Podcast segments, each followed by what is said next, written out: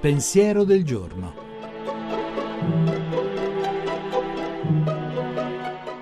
In studio Giuseppe Savagnone, editorialista e pubblicista. Una delle conseguenze dell'avvento del capitalismo nel mondo occidentale è stato l'affermarsi della logica dell'avere e del suo primato sull'essere.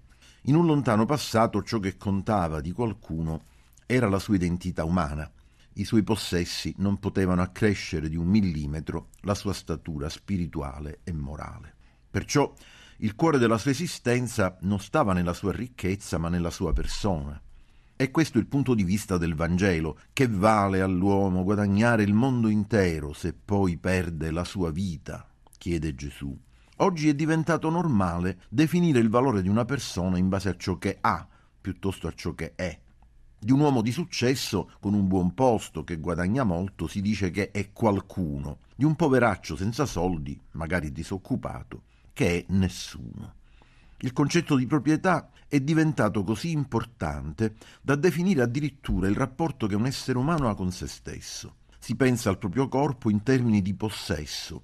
«L'utero è mio e ne faccio quello che voglio», gridavano le femministe per rivendicare il diritto di abortire.